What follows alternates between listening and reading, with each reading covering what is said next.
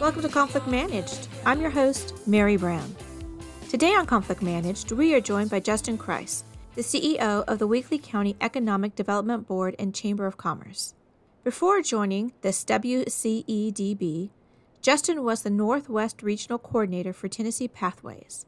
In this role, he worked with K 12 educators, post secondary institutions, and local industries to expand college and career pathway access across West Tennessee. Additionally, Justin has served as the Volunteer Services Coordinator at Reelfoot Rural Ministries and municipal planning roles in both Georgia and Kentucky.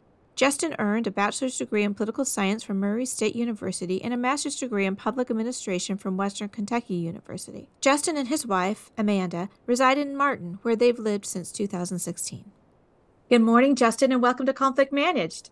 Good morning, Merry. Uh, thanks for having me. I'm so pleased that you agreed to be on the podcast. I'm looking forward to hearing all about you. Oh yeah, this is this is a really good format to kind of deep dive into, you know, who who people are really behind the scenes and and what we do. So I, I really appreciate you having me on. Thank you. And I appreciate that you said that because so many times we imagine what other people do. You know, think about the teacher. They say, oh, you know, must be nice to have the summers off, right? And then you actually right. talk to a teacher. And so many times we, we, it's fun to pull the veil back and see what's really going on behind the scenes and then how somebody got there. Because a lot yeah. of times we just see the finished product. Oh, yeah, absolutely. So let's start with your beginnings. What's the first job you ever had as a young man? You know, that's a good question. And I was actually thinking about this um, you know, a little bit recently about kind of my genesis as as a person in the world of work and my first job, uh, actual job where I probably paid into Social Security was at a Chuck E. Cheese in Paducah, Kentucky, where I did everything. I mean, I uh, uh, worked games, I worked you know, in the kitchen. I worked the drink counter. I even dressed up as Chuck E. Cheese from now and then. I was a really tall Chuck E. Cheese. Um, in that time, went to a couple county fairs, dressed up as Chuck E. Cheese. So, um, I, you know, that was one that I uh, was ready to get out of pretty quickly. I think I worked there three or four months, and and then I, I came to one of the retail giants during the holiday season, actually, I was probably employed around this time of year in 2003 or 2004. I can't remember what year. And, uh, and came to Sears and started working as a cashier there and then became a tool salesman and worked through college at, at a Sears. And they had a, a, a pretty interesting culture at that time. You know, they were on the downslide of kind of retail I guess they were the kings of retail forever. And then, uh, you know, I got in into that, and they had a really good, you know, video and training management system that they used and you felt a part of the of the culture there for sure there were people who had worked there 30 years you know and me a 16 17 year old uh, young man being there and and they welcomed you it was really um, it was a good experience for sure for me at Sears, and that was one that I developed a lot of interpersonal skills because you had to talk and sell things, get to know a little bit about a lot of things, and uh, that's kind of how I think uh, I I became who I am. Part of that in those everyday interactions. How long were you at Sears? I worked there for two, I think two up up to two years at the mainline retail store, and then when I was at Murray State, I uh, in college I worked at their dealer store. You might have seen those; those those don't even exist now, and Sears doesn't exist. You know, has, they've gone out of business. So probably in total, Merry, about four to five years hmm. total. Mm-hmm. Um, and so uh, really knew a lot about Craftsman tools. Uh, really knew a lot about Kenmore appliances and mowers, Craftsman mowers. So always, if I can still find the Craftsman name, uh, I usually tend to buy it. You know, it, it just struck me as you said, you know, Sears is out of business. And I forget that because of my age and how I grew up. And I remember as a, a small child, the Sears catalog and just yeah. dreaming about Christmas But it is also, I think, a good reminder of change. We think something like Sears, they're too big to fail. They won't go out of business. They're this this institution in in the memories uh, and a part of every everyday life in this in the U.S. culture, at least. And now they're gone. It's pretty interesting that uh, you know we can't think about something is here forever, but change is the name of the game. Yeah, you know you're, you're talking about those wish books uh, sears you know the original kind of amazon uh, is is what they say you know and they really were. You could order anything out of the sears catalog even a house and now you can do that on amazon. So um, eh, you know when when i first worked there they had they had been acquired by kmart. It was in those first couple years that online shopping became just it, it kind of really started to take off in uh, 2004, 5, 05, and 06. And Amazon really started to take off uh, their book business and and being able to order a lot of different kinds of things on Amazon. And I I had a kind of prediction when somebody walked in from Sears.com and we could not price match that in the store in the Sears store. I said something's something's not going to work out here because there's there was you know the left hand wasn't talking to the right and it didn't seem like it was very coordinated. There were two separate companies in, in their e-commerce site in their traditional point of sale system. So yeah it, it did it didn't work out for them. Um, and i guess i could kind of see that being a, a sears employee at the time that you know hey we we probably should have made some changes to try to figure that out. Still had a really good distribution network, but just couldn't capitalize on it. Yeah. And it's so interesting. I think a lot about communication when it comes to conflict at work, but of course, it's within organizations. If organizations are discombobulated and, like you said, the right hand's not knowing what the left hand is doing, or they're they're almost working at odds with one another, right? You don't want the dot com and the and the brick and mortar store to be competing, right? That right. that's uh, they want to be complementary and they want seamless for the consumer. And uh, I think the same thing about how we treat our people at work. We want it to be seamless. We don't want the company to be saying one thing and the handbook is saying something else, or how people are treated on their worst day to really tell us this is not really a company culture where we actually treat everyone well, or this is a company culture where we treat everyone from the beginning to the end and however that end is. Yeah, it you know the, the writings were on the wall for them and as a long um, to have longevity as a company but uh, you know i still really enjoyed those years i worked in, in, both the retail and the dealer store because this time of year you know you're there's christmas trees all around there's um, you know you put out your sales merchandise. It there is some nostalgia for me to think about it. It's almost been twenty. Well, I guess it has been twenty years. So since I started there, you know, so it, it's good to look back on. But it is interesting to think about how workplaces, especially, can can shift their culture and and change as as you said earlier. Or even um, your experience having a good a good experience with the work culture, but you know that that's not always enough right? We've got to have good business sense. Good business sense is treating your people well but obviously it's not one or the other.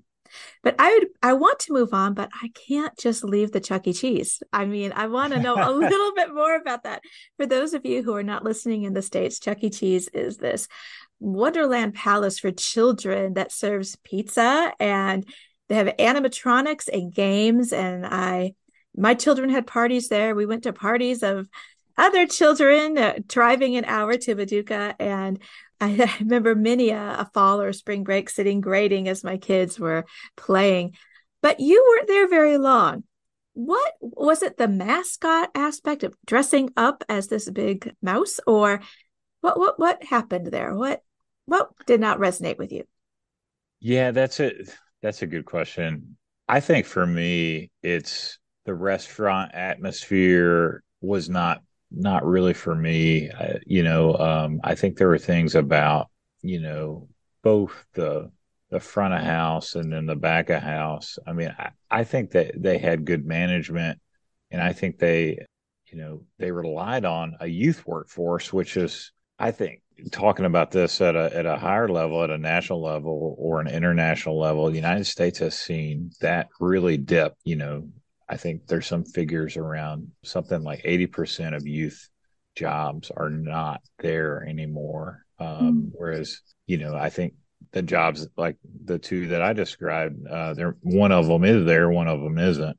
So I think it was maybe it was the mascot, maybe it was the constant they had a Beatles theme that summer that I worked there and into the fall, you know, where they would take Beatles songs and, and redo them. Maybe it was that and just no. um, yeah, uh, maybe it was a lot of things. I, I think uh, I didn't get as many hours there as I wanted to, eh, you know, because they had so many workers and you know I couldn't work full time there, but I I, I kind of wanted more, and then I wanted a little better pay. I think at the time I was making, you know, five seventy five wasn't really that great pay, and I think that that was another thing where I looked elsewhere.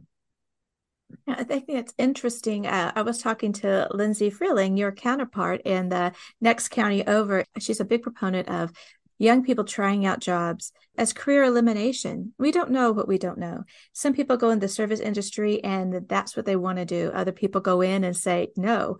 Some people are professional mascots, right? They they get that taste, they put that that uh, costume on, and they're sold, you know. And that's what's the wonderful thing about the world is it takes so many different people, but we really don't know until we try things out. And also, as you said, even the pay and the hours. As a young person, that first job, you're happy that you got a first job and you don't know if you're going to be overworked or underworked. And you're probably not really thinking about um, how competitive the pay especially when you're a teenager. You know, you're getting a job and you're starting, and then you start to see, oh, I have options, and then looking around.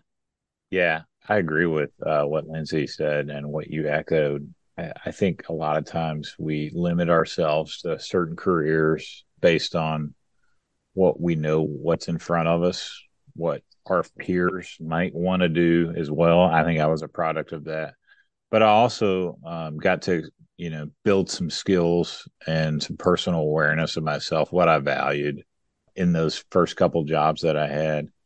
And uh, it allowed me to really kind of hone in on what I wanted long term. I feel like you you don't ever really get to the place where you know exactly what you want to be. You know, some some people have kind of an end degree with a, a medical doctor, or you might might have been a lawyer. Um, you might be a professor. You know, you kind of have that that career arc, and you get to a certain point, then you get tenure, or you you've been in the profession for a long time. But you know, our profession is is one that economic development is kind of looking at all kinds of different facets of your area and trying to make a quality of life and really enhance that for your area for your for your citizens to make you know your place where you live the best it can be. Yeah i'm interested in hearing more about that. So you're the ceo of the Weakley county economic development board. So what did you major in in college? And then how did you get to be where you are? And just in your interest as well as well as professional steps you took to to get to where you are. Interesting and good questions. I i think i majored in, in political science and then went on and got a master's in public administration i, I originally thought i was going to do law school uh, i kind of hinted this earlier that you know i had a couple friends that were on track one is a, an attorney and one was going to be an attorney but now he's a he's a master carpenter you know, so he he really he went a different route and based off skills he had. So I think I'm a product of that, you know, college for all generation, you know, um, and then when I was coming out of undergrad, it was the financial downturn uh, in 08 and 09 and I just stayed and, and and got a graduate degree, which I you know I don't know if that's really what you ought to do, uh, what you should do rather. But at the time it, it felt like it was easier to to do that. And then I, I got some experience. I, I, did an internship in Washington D.C. for a summer and worked on Capitol Hill with a couple companies that were working for our lobbying group and um, you know got to know a lot of people on capitol hill during obama's first administration and you know got to know a lot of because i'm from kentucky i got to know a lot of kentucky folks on capitol hill but then i came back and uh, after i graduated graduate school and I, I found a job as a city planner in murray kentucky. You know city and regional planning is is economic development too but it's it's more it's more codes based it's more compliance based it's more can you do this can you do that? It's not imagining things um, it's not imagining what an area can be on the front end it's kind of saying okay this is what your plan is this is what our code can do this is where you can apply you might need a variance for parking or you might need a variance for building height you might need a variance for this type of use or conditional use.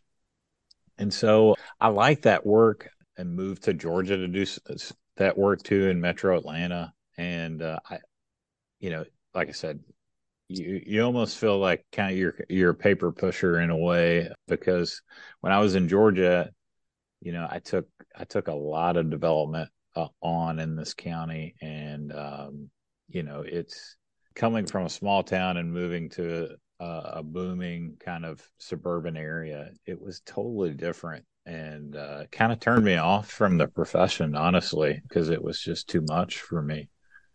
And uh, I think that's I think that's something that that really made me kind of look what I want to do. You know, is there is there a different career for me? Is there something else? And uh, you know, I don't just have to be in this particular sector or this particular profession. And I think that was actually kind of liberating. It is, you know, where we can take stock of what our gifts are and and how they're being utilized and how they aren't being utilized. And sometimes we get in a job and, you know, we want to pay our mortgage and be gainfully employed. But then we also see, okay, but is this what I really want to be doing? And I imagine the market in uh, being a city planner and, and doing that kind of work in a larger market is going to be different than in a smaller town, right? Small town, you wear lots of hats because if you want it done, it's you, right? In a bigger town, there are more hands, but you can be siloed more into being the paper pusher, or I'm now, uh, you know, an expert in these kinds of zoning or these kinds of codes. And so right, that's yeah. what I do, right? And for some people, gosh, they love that. They love the regularity and they love the precision, and that's what they want to be doing. And so we want those people in those jobs, right? Um, yeah.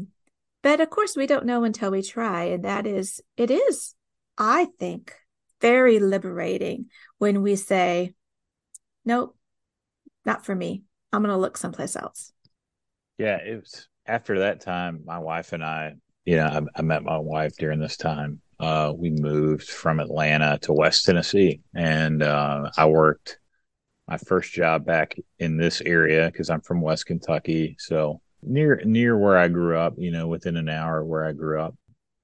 You know, I worked at a nonprofit, worked in a food bank that's affiliated with the United Methodist Church. Then um, we had a dental clinic at the same facility. Had over 13 different ministries at that time and uh, was I was driving a lot. I was driving like 45 minutes each way, and um, you know I also had a commute and when I lived in Metro Atlanta, and I was just I'm I'm tired of this this drive. Um, it's kind of it's it's wearing me down. So I I looked for another job and I found a job in uh, workforce development. It was stationed at UT Martin, and um, it was kind of a new thing, kind of career pathway type work and I didn't really know a whole lot about it, but I knew I could do it because I had the interpersonal skills. I had the ability to form relationships. I had the ability to uh, talk to educators uh, and connect people with local officials. This felt like a really interesting job. So I built a, a network across nine counties in, in Northwest Tennessee and about 20 school districts. Um, so I know all all, across the region. I know the schools, uh, the high schools and the middle schools, and the superintendents and counselors and career and technical education directors. And it was really, it was really interesting work. Um, and we did that. The grant, I was on a like a uh, a grant for about a year, and then we got fully funded for about three more years. So I did that for about four years. And then uh, this job popped open in economic development in the county I lived in, and I had to I had to give an opportunity to it because I, I, I felt like it was something that I've always worked around directly being an economic development professional, but I've never really been in the in the behind the scenes, you know, uh, behind the veil. Um, so um, I jumped in and, and, got lucky and got this job, and I've really been doing it for about two years and really love uh, the day to day. And as you said, you never know what today is going to bring. Um, you know, you never know what grant opportunity might pop up. You never know what's going to be needed from one of our local communities here in Weakley County. So it's been interesting work so far. So I know that you work with a lot of business owners and you are looking, right, to bring economic development to this region. That means you're working with a lot of different opinions and ideas as to what to have, what to bring, what should be the priorities. So, how do you bring all of that to the table to move forward when you have especially when you have people who are at loggerheads where they really want to go in different directions. How, how do you manage that kind of conflict? Yeah you know county is in an interesting position with that. You know we have a, a really strong agricultural base here. It's kind of our largest industry i would say and one of the, the largest industry in the state.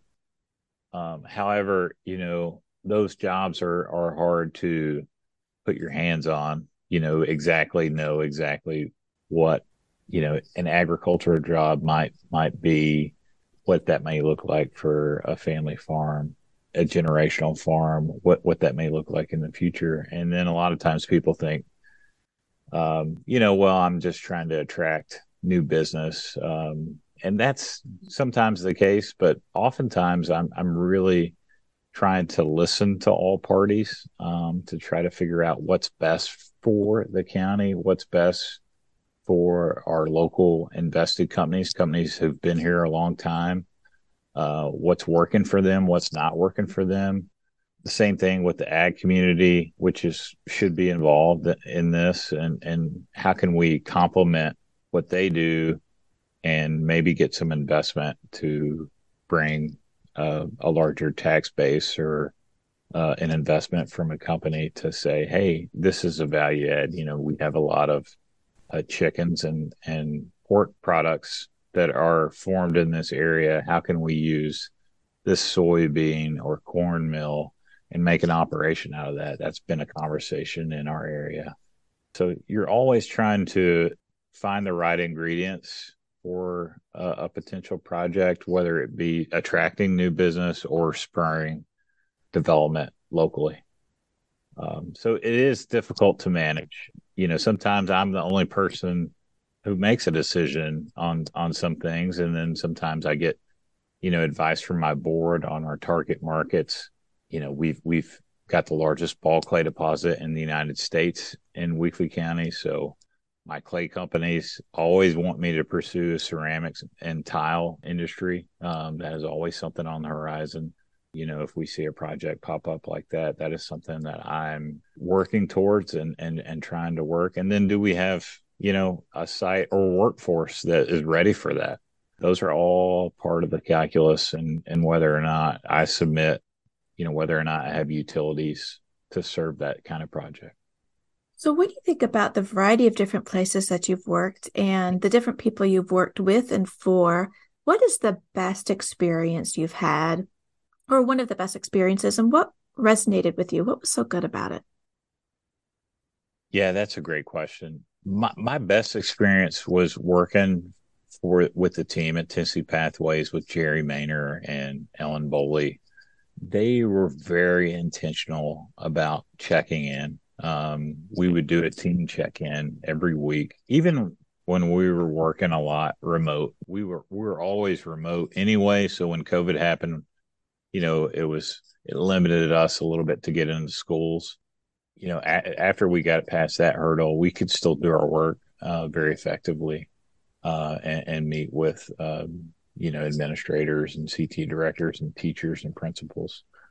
So they were very good. And one thing I admire, and I've, I've tried to implement implement myself, is to try to um, do a check in. You know, once every they would always do it every two weeks. Um, I've I've implemented monthly check ins with my staff, but I think that every two weeks is a really good uh, measuring stick for hey, where we are on this. What are we getting to?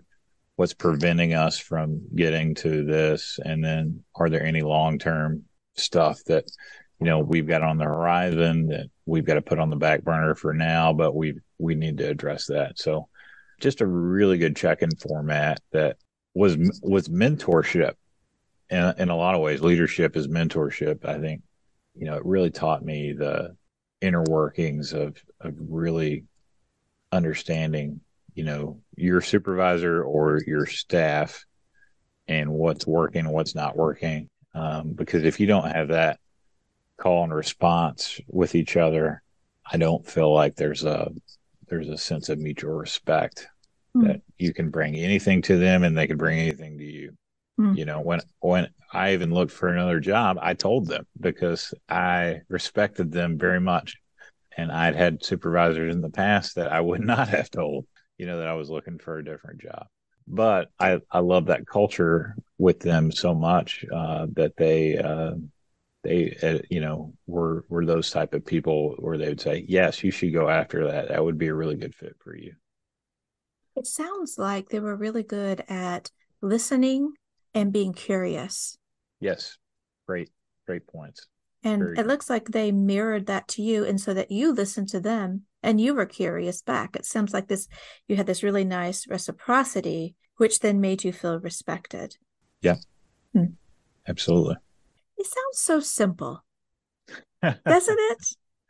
It's I I think it's really easy when you it was easier for us because we were starting something new and they could kind of own the culture and strategy um, and how we were going to employ that. And that was something I, I, was really proud to be a part of. Um, that kind of work still goes on, not necessarily with a team across the state like w- what we had, but um, you know, because of that that culture and kind of the network that we had, we all still talk, you know, and communicate usually via text or email. But um, you know, if if something exciting happens in one of our lives, we we send a text, or if something um, is going on, you know, in, in one of our networks that we have a question about, we still throw it out to that group, and uh, it's been really it's been really beneficial. That's that's great. There's so many uh, work relationships that that we make that stay with us even when we're not there, as you've just mentioned, that really speak into us, into our, our professional life, and into our personal life. And it seems to me that I, I like your point that you said it was easy because it was new. And I taught for a long time, and there was always something about the start of the semester. And it's like, this semester, I'm going to be on top of, you know, whatever, typically grading or something like that. Yeah. Uh, this is like a chance to do something new. But when you are in an organization that's been around 10, 20, 50, 100 years, and you're going into a team that's established, and so you've got people saying, well, this is how we do things. This is how we've always done things. This is the culture here. Um, it can be challenging. It, challenging to, especially if the culture um, is not respectful or is not working or is just not encouraging everybody to be their best selves and to be fully engaged and productive.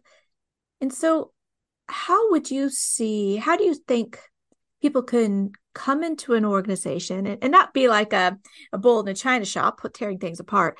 But it is easier when something is new because you're setting all the groundwork.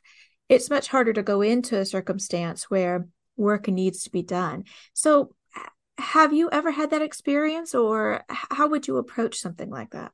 My organization and the Chamber of Commerce, we've undergone a merger in a sense that, you know, they take direction under my umbrella organization. The chamber has a has a member on that board as well. And so I'm the executive and and we have a chamber director and then who's been here a long time and then um, we have a, an assistant individual join join our ranks this past year. So it's been interesting to try to to mesh what we do because we're we're both working for quality of life. When I started, you know, we did I'm a big proponent of Simon Sinek and the Golden Circle. You know, uh, it's actually sitting right over there, um, talking about what what is our why. You know, how do we look at what we do, but how we do it, but why?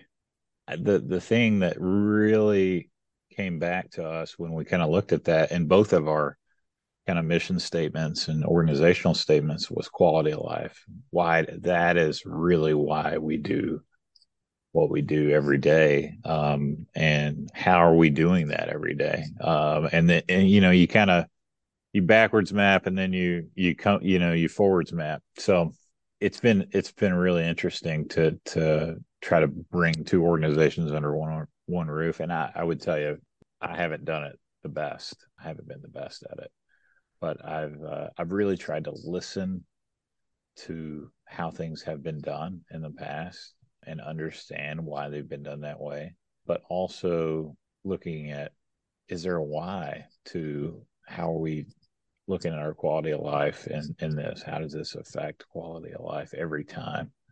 And there are some things that we've done and we still do that, you know, we've just always done it that way. And uh, we'll probably do it that way for a while until something, you know, comes to an end in a season and we, we try something new or we reinvent something and those are things I think coming back to our conversation earlier, um, we've got to adapt and we've got to adjust and grow, or you know, you you become just another organization that you know doesn't really affect your quality of life locally or isn't a change maker um, in the community, isn't a, a trusted source for you know certain types of information. I think those are all things that i consider.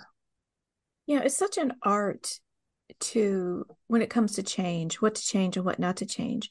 And uh, though people will be listening to this episode after thanksgiving we're recording a couple of days before thanksgiving and i have um, i've been living in martin for over 20 years and have had about uh, the same friends and family come over for the past 20 years and uh, it's at my house, but people bring stuff.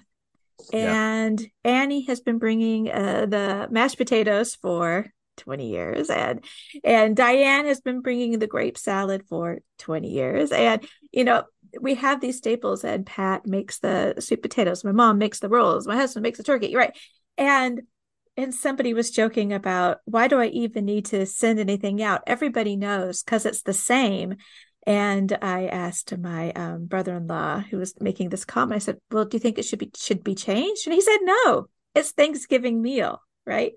And tradition, especially in a community, when you think about culture and tradition, that you do the same thing. Like in this community in Weakley County, there's Santa's Village, and it's right. coming up, and I have been going to Santa's Village ever since I came here.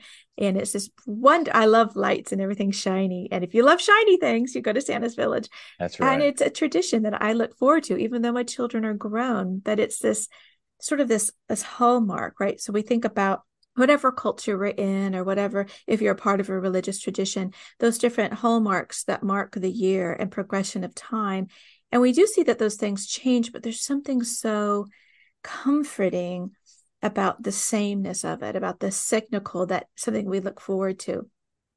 And yet, you know, it's that balancing in organizations of what is the essential, what is the mission, how do we make that mission? And that means that we need to be interested in change and know when to change, but also know when not to.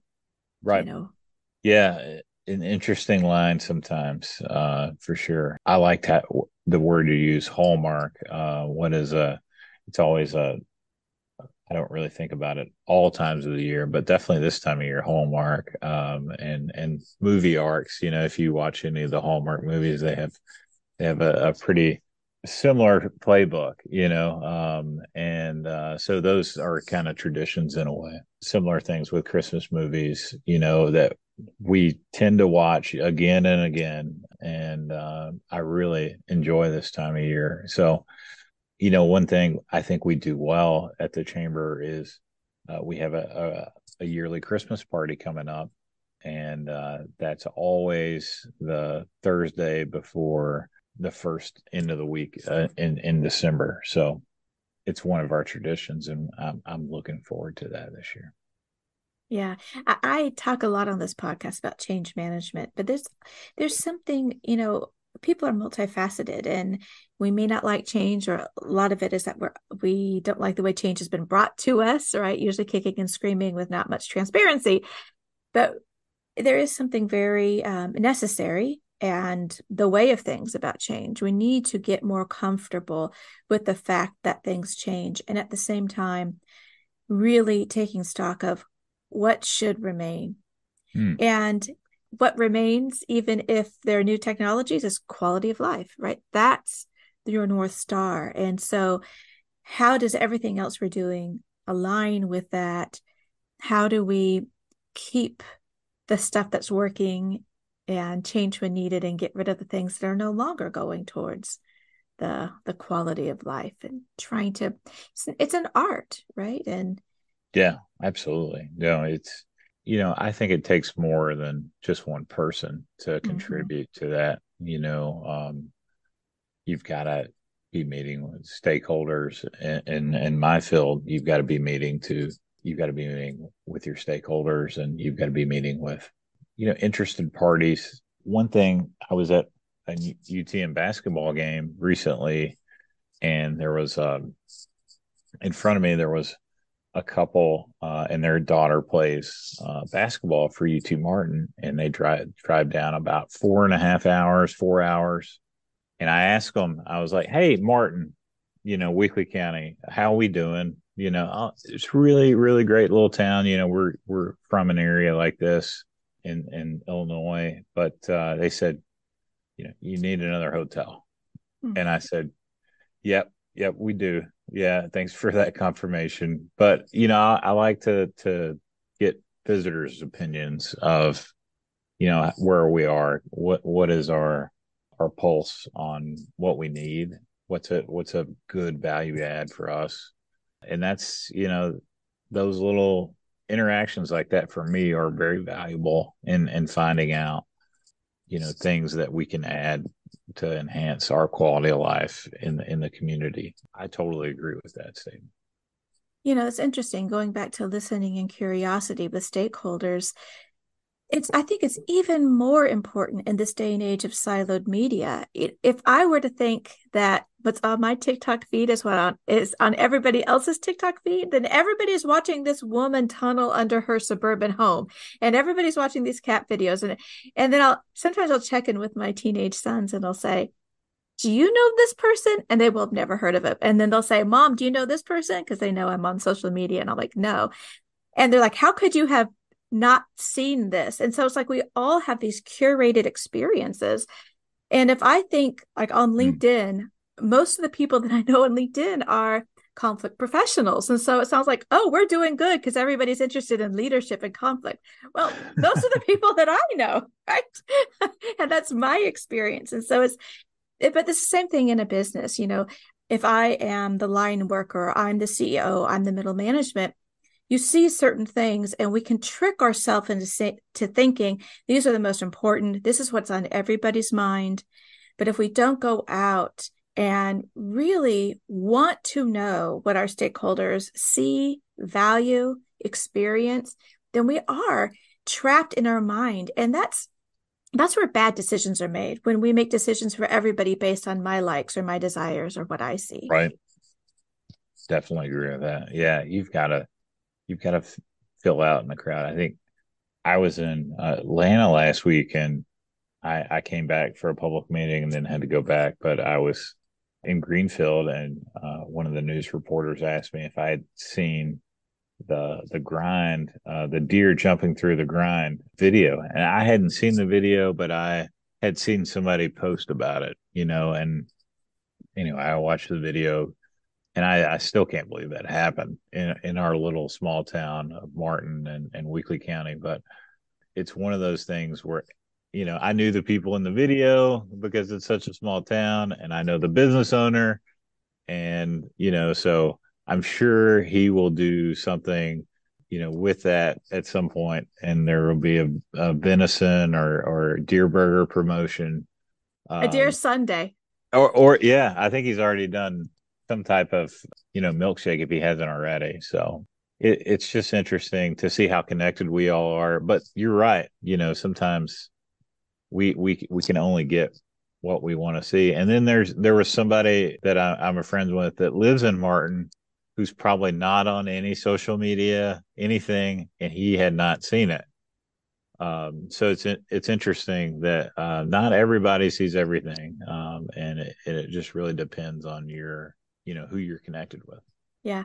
Just for context, for those of you, I know this little small town that we live in in Martin, Tennessee, at a, one of our restaurants, this family was eating and a deer jumped through the window into the restaurant and you know mayhem ensued and then you know this video has gone viral but yeah. it is interesting because i also know people who don't like my husband had no idea because he's not on social media right and uh, it is you know we think oh everybody knows but there's nothing like old fashioned talking to people. Right. No that's that's a key one. So, Justin, when you think about the different places that you've worked, can you tell us about something that was difficult for you, maybe a conflict that you faced and how you dealt with it? Yeah, you know, I had a, a supervisor at, at one point, we actually shared an office, and it was just really close quarters with with somebody who supervises your work but also you know i'm a person who likes to to be friends with everybody. I try to be friends with everybody. And it just didn't you know the the working relationship just didn't really work out. And it took time.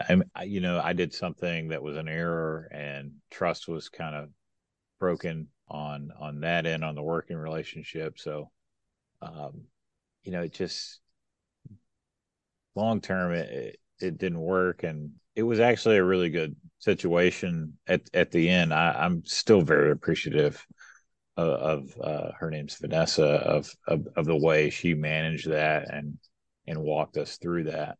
I'm very appreciative now in retrospect of of that whole situation. You know, I, I know I could have been a better employee uh, at that time, almost ten years ago, but I know that things could have been handled way better on on my end. But I, I always tried to be professional, always tried to be courteous. I just think you know it was a situation where personalities just didn't work together. So it was it was something that I, I look back on and I try to manage in a way that you know both reflects that but also thinks about how somebody else feels because I've been in that shoe. Been yeah. in those shoes. And that is the reality of our workplace. You know, we we don't get to choose usually our colleagues or and we aren't hiring our best friends right we are hiring right. colleagues and so that means that we're going to find people that we may not want to have over for drinks or go out with afterwards and that's absolutely fine and it's it's finding i think the more you work at it the more you realize what you know if we can be working towards the same work goal it's okay if they like sci-fi or they're outgoing or they're an introvert or whatever it is that rubs us the wrong way that that's about us and not about them. Right.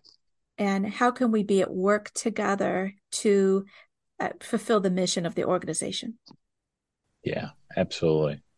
You know this particular you know situation i had a lot of milestones you know i'd moved there for uh to get you know eventually got married to my wife and you know there was there was a lot going on and i knew eventually I was going to move because of the nature of, of, my wife's work. You know, she's a, a, itinerant Methodist pastor, so I knew we were going to be assigned somewhere in uh, West Tennessee and, and West Kentucky. So you know, it was it was okay.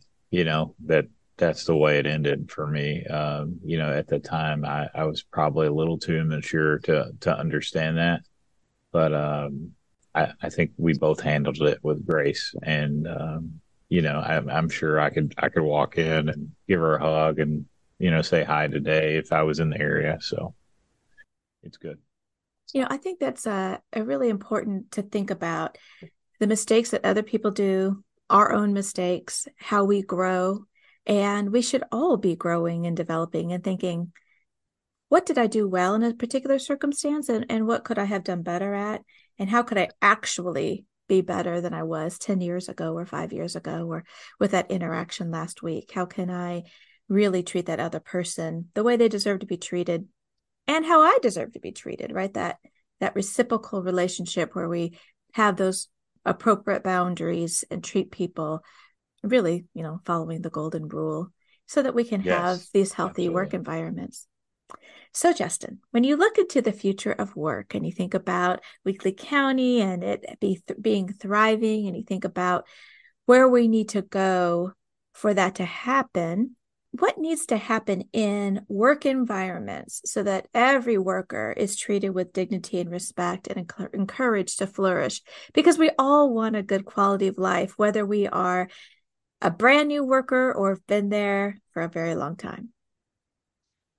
Yeah, I I like the words you use, dignity and respect. I get to go in a lot of workplaces in the county and I get to go to a lot of businesses as well.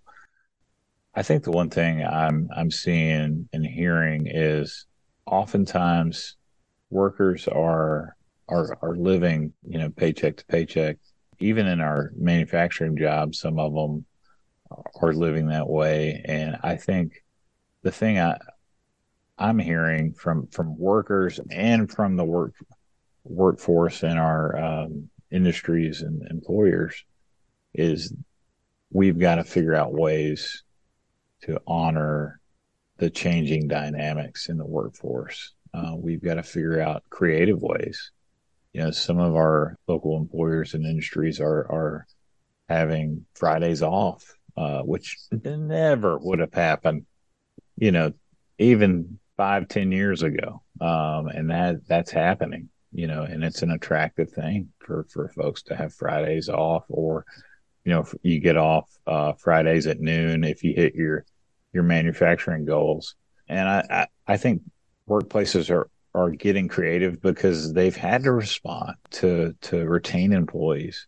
And so that's kind of a, a symbiotic relationship that, that has happened. But though that's dignity and respect um, is trying to figure out ways that does create that in their in their workplace that allows them to maybe you know make an appointment on a Friday that they they may not have been able to make before. Maybe they have a um, easier access to to childcare because they're working on a first shift instead of a second shift. Maybe they can afford that to do that because they're making a higher wage. So those are all things that I think we've we've got to figure out a little better. Um, I think we we need to figure out our workforce pipeline for for some of our industries. Uh, figure out how to access. A lot of students come from all over Tennessee to UT Martin. You know, how do we get those students to where they're they're part of our our workforce pipeline that's essential. You know, we have a lot of restaurants, we have a lot of entrepreneurs in this area that are are starting new restaurants too. Um, I feel like we're at a at a at a tipping point, and if we can tap into that collegiate and even high school workforce uh, a little better, I, I, feel like we can we can contribute back into our local economy and and kind of create a pipeline that's that's sustainable. You know that you may lose a worker here after you know six months to a year but you know somebody else is is going to be there to to step up. And um, it's it just takes time. I think we what you said earlier is is very true. We don't know what we don't know. So we don't know about opportunities to job share at our at a local factory down the street you know how are we going to know that maybe i could take what i'm studying at ut martin and work in human resources at this facility or, or work in accounting there or work in numerous uh, management type roles um, or you know get get mentored to do that. Those are all things that i think are important. Yeah. I think that all ties back to the quality of life as you said you know and right. a symbiotic relationship that businesses and the individuals that populate them working together because we all at the end of the day we all want to have a good life and when when one person succeeds, we know the other people succeed in our community as well.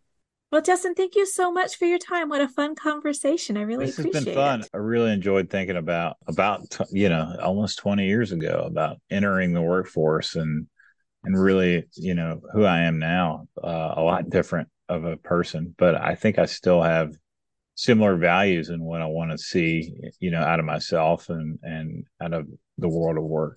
All right, Justin. Well, thank you so much. Take care. Thank you.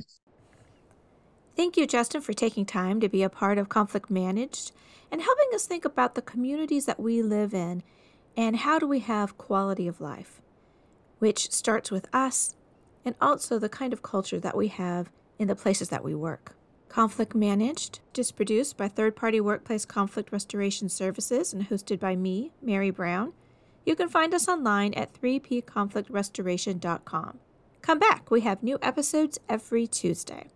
If there's someone that you would like to see interviewed, please let us know. Also, it really helps if you go ahead and subscribe to this podcast wherever you listen to it. If you haven't had a chance to look at my new book, How to Be Unprofessional at Work Tips to Ensure Failure, I encourage you to pick it up. It's 80 tips of what not to do in a work environment in order to think about how we have healthy work environments.